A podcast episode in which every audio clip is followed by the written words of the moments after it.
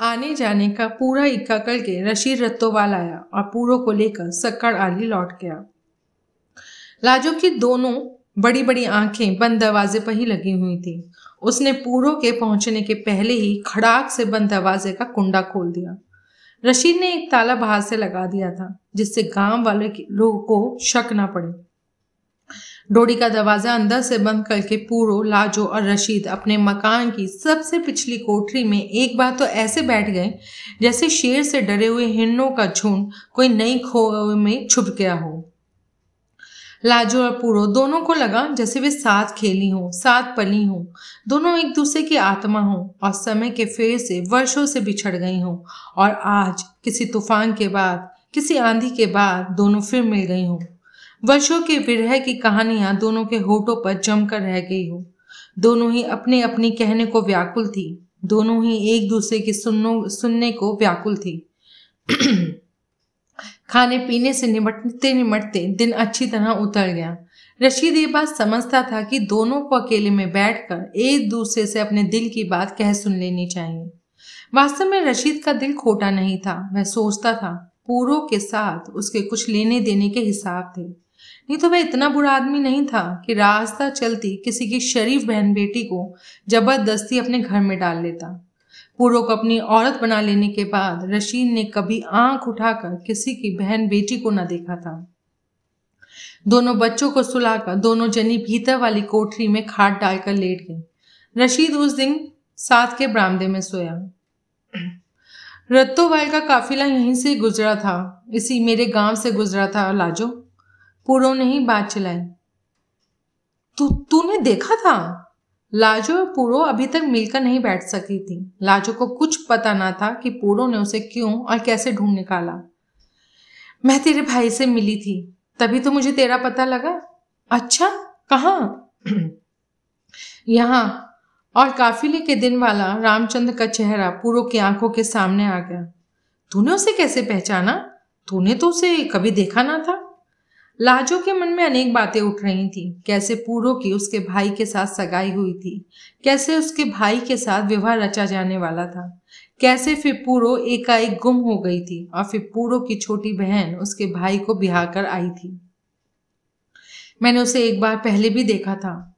पूरो ने रत्तोवाल के खेतों वाली बात लाजो को सुनाई। यह भी बताया कि उस समय तक उसे ये पता नहीं था कि रामचंद्र उसका बहनोई बन चुका है। मुझे कभी कोई भी क्या खबर ना मिली। केवल जिस दिन काफिला इधर से गुजरा मरे हुए लोगों को भी लोग याद करते हैं, उनके नाम से श्राद्ध खिलाते हैं। कभी कभी घर में कोई मेरा नाम भी तो लेता होगा। पूरो का गला भराया लाजो ने उसे बताया कि उसका पिता तो दो साल पहले ही मर चुका था और उसकी माँ कई बार उसका नाम ले लेकर रो रो लेती थी। मेरी माँ के कर्म। बेटी भी उसके जीते जी मर गई और बहू भी। पूरो ने कहा, पूरो और लाजो, दोनों रोने लगी। बूचड़ खाने की गायों की तरह दोनों अपनी चारपाइयों की पट्टियों से लगी पड़ी रही। तो जब वहाँ जाएगी, मेरी माँ से मिलेगी तो उससे कहना, एक बार एक बार मुझ जीती का मुँह तो देख ले। मैं मैं वहाँ कहाँ जाऊँगी? क्यों?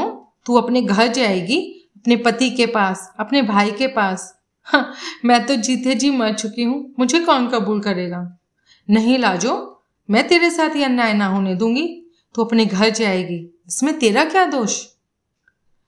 पर तेरा भी तो क्या दोष था? तुझे तो आज तक घर वालों ने ना बुलाया। मेरी बात और थी लाजो। तेरी बात और कैसे थी? तू तो अपनी मर्ज़ी से ना आई थी तू भी तो। हाँ लाजो पर तब मैं अकेली थी। मेरे माँ बाप को साहस ना हुआ कि वह लोगों की बातें सुन सकें और उन्होंने अपनी ममता को अपने अपने से उखाड़ कर फेंक दिया। अब किसी एक के नहीं, सबके कलेजे पर लगी है। नहीं पूरो, मेरी किस्मत अच्छी होती तो पहले ही मेरे साथ ये अत्याचार ना होता। मैं जानती हूँ, मुझे कोई लेने ना आएगा। मैं कहती हूँ, तेरे भाई को पद का पत्र ज़रूर आएगा। हम तेरा पता देंगे, वह तुझे लेने ज़रूर आएगा। मेरा भाई मेरा भाई देखने में कैसा लगता है? लाजो को अपने पति का ध्यान आया। वह कैसे उसे देख सकेगी? वह कैसे घर वालों के सामने पड़ सकेगी? लाजो सोचने लगी। पर लाजो के दिल में विश्वास था कि उसे लेने कोई नहीं आएगा, चाहे वह मन में कितने ही लड्डू फोड़ ले। नहीं लाजो, कोई ना कोई तुझे लेने ज़रूर आएगा। आज किसी को शिकायत नहीं। सब अपनी बेटियों, बहनों को ले जा रहे हैं। रशीद कहता है, इधर से भी ढूंढ ढूंढ कर लोग अपनी औरतों को वापस ला रहे हैं। कईयों के तो बच्चे भी हो गए हैं। और फिर दोनों की दोनों गुमसुम होकर औरत की इस विवशता पर सोचने लगी। लाजो सोचने लगी, आज तक उसके घर कोई बच्चा नहीं हुआ था। पता नहीं इसमें क्या दोष था। आज यही दोष उसे फला। नहीं तो ना जाने उसकी क्या हालत होती। जहाँ वे एक के लिए रोते हैं अब दो के लिए रो लेंगे। मैं कहीं नहीं जाऊँगी पूरो क्या मुँह लेकर जाऊँगी? मैं तेरे बच्चों की टहल करके रोटी खा लूँगी। ऐसे क्यों कहती है लाजो? मेरे घावों पर नमक मत छिड़क। ये तेरा अपना घर है, पर लाजो, वे तुझे लेने ज़रूर आएँगे। मैं सारी दुनिया का वास्ता देकर उन्हें मना लूँगी। पूरो ने लाजो को अपनी बाहों में ले लिया। तू तू अपने घर में ठीक है पूरो रशीद का पीठ पीछा सुनता है। पहला गुनाह जो उसने किया सो तो किया। पर उसके बाद उसने मुझे कभी बुरा, बुरा भला नहीं कहा। वह मेरे साथ ना होता तो मैं तुझे खोज कर कैसे लाती? मुझे ले आने में उसने अपनी जान बड़ी जोखिम में डाली। जो कहीं उस राक्षस का प, को पता चल जाता तो वह मेरी हड्डियों को फूक कर ही पानी पीता।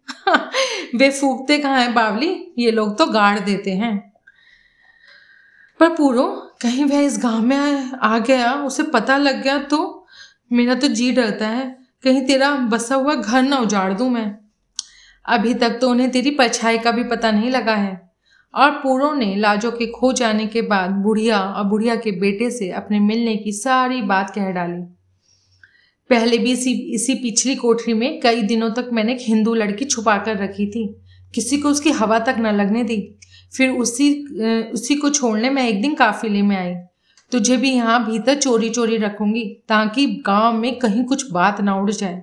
जिस दिन खत पत्थर आ गया, तुझे चुपके से ले जाकर लाहौर छोड़ आएँगे। किसी को कानो कान खबर भी ना होगी। और जो पत्र ना आया, मेरा दिल गवाही देता है, लाजो, मैं तेरा भाई अवश्य पत्र लिखेगा। दिन पर दिन बीतते गए। भोर होती, साँझ होती। ना लाजो की खबर घर के बाहर निकली, ना लाजो के घर वालों की कोई खैर खबर आई। वैसे पूरा और लाजो हर घड़ी साथ रहती थी। रात को जब उनकी आँखों में नींद घुल जाती, दोनों की आँखों में सपने बिखर जाते थे। मुँह अंधेरे उठकर वे बातें करने लगती। सपनों के शकुन और अपशकुन के ऊपर विचारती। कितनी ही बार लाजो चूल्हे में से कोयला निकाल कर धरती पर लकीरें खींचने बैठ जाती। कभी शकुन शुभ निकलता, कभी अशुभ। कभी बातें करते लाजो की आँखों से आंसुओं की धाराएँ बह निकलती। कभी वह पूर्व के बच्चों के साथ खेलकर अपना जी बहला लेती। वैसे लाजो के मन में प्राय निराशाजनक बातें ही उठा करती थी। उसे आशा नहीं थी कि कभी कोई उसकी खबर लेगा। पर पूर्व के मन को अंदर से ना जाने कौन बढ़ावा देता था कि किसी दिन चुपके से कोई आ पहुंचेगा। किसी दिन अचानक ही कोई खतपत्र आ जाएगा। लाजो के दिन फिर जाएँगे। पूरो ने अपनी ओर से लाजो का आतिथ्य सत्कार करने में कोई कसर न उठा रखी थी। वह सोचती थी कि लाजो थोड़े दिनों के लिए धरोहर के रूप में उसके पास है।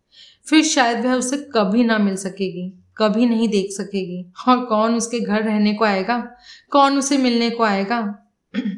उसने अपने में से लाजो ही उसके घर की पहली और आखिरी मेहमान थी। दिन के प्रकाश में लाजो ने कभी दौड़ी न लांगी थी और रात के अंधकार ने लाजो का रहस्य सुरक्षित रखा था। पर गाँव के डाकिए ने तीन पैसे वाला कार्ड भी उसके आँगन में न फेंका। लाजो और पूरो के चेहरे पर अब चिंता की रेखाएँ दिखने लगी। लाजो के मन को केवल एक संतोष था कि पूरो और रशीद ने कभी उसे जी छोटा ना करने दिया। बस सारा सारा दिन छुपे हुए दुबके हुए लाजो सोचती कि पहाड़ जैसी उम्र उसके सर पर लटक रही है। उसका क्या होगा? पूर्व का किसी से बहुत आना जाना नहीं था। लाजो पिछली कोठरी में ही उठती बैठती थी। दोपहर को कभी कभी दोनों जनी बाहर का कुंडा लगाकर चरखा काटने बैठ जाती थी। दिन बीत जाता था, पर उनकी चिंता ना बीतती थी। जाड़ा बीत चुका था, फागुन का भी पिछला पश आ गया था। पानी में ठंड ना रही थी।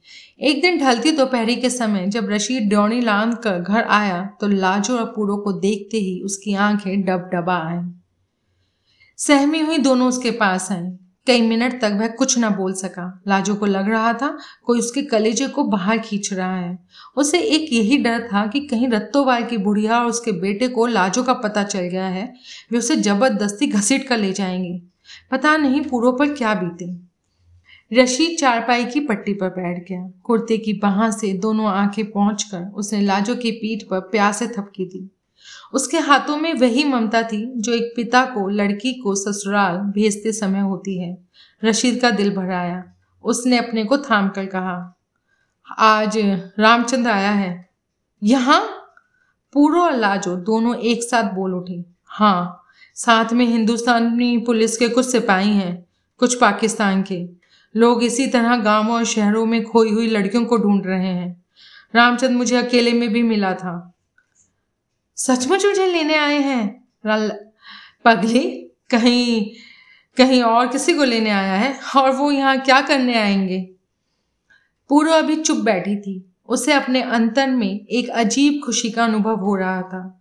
उसका विश्वास सत्य हुआ था। वह जानती थी, रामचंद्र आएगा। वह जानती थी, उसकी भाभी अपने ठिकाने पहुँच जाएगी। क्या अकेला आया है? लाजो ने पूछा।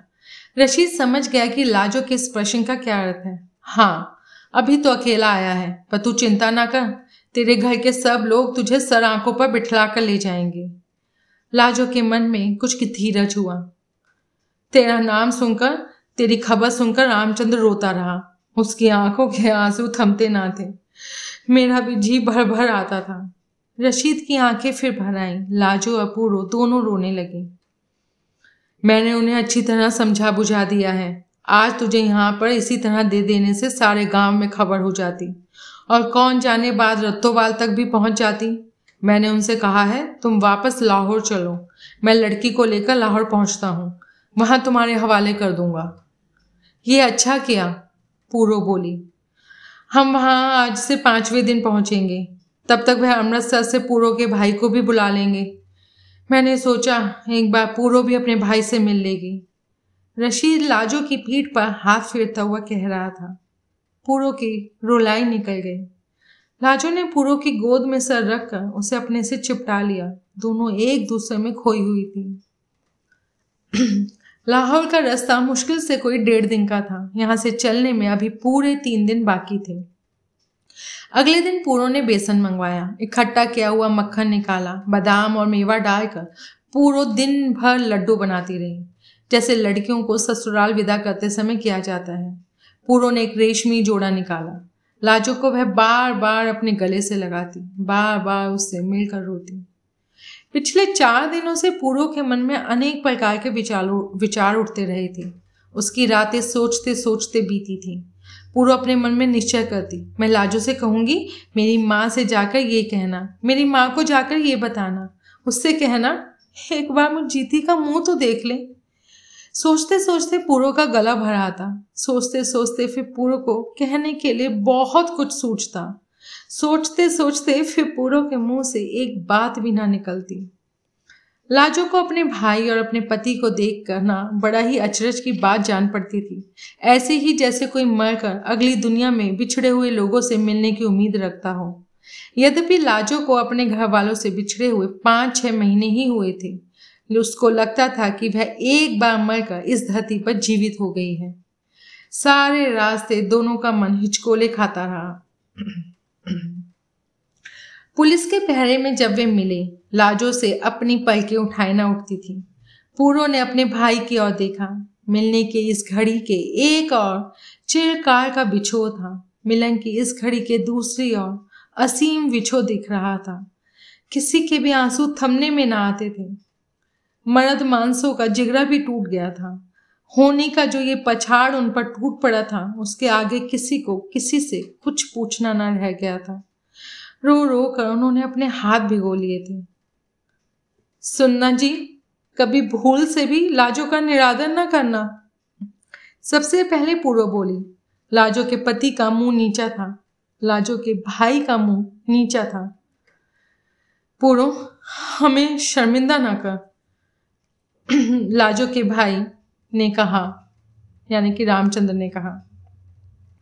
लाजो का पति कुछ ना बोल सका, शायद वह कुछ सुन भी ना सका था। आज उसने केवल अपनी खोई हुई पत्नी ही नहीं देखी थी, बल्कि अपने होश संभालने से पहले की खोई हुई अपनी बहन को भी देखा था।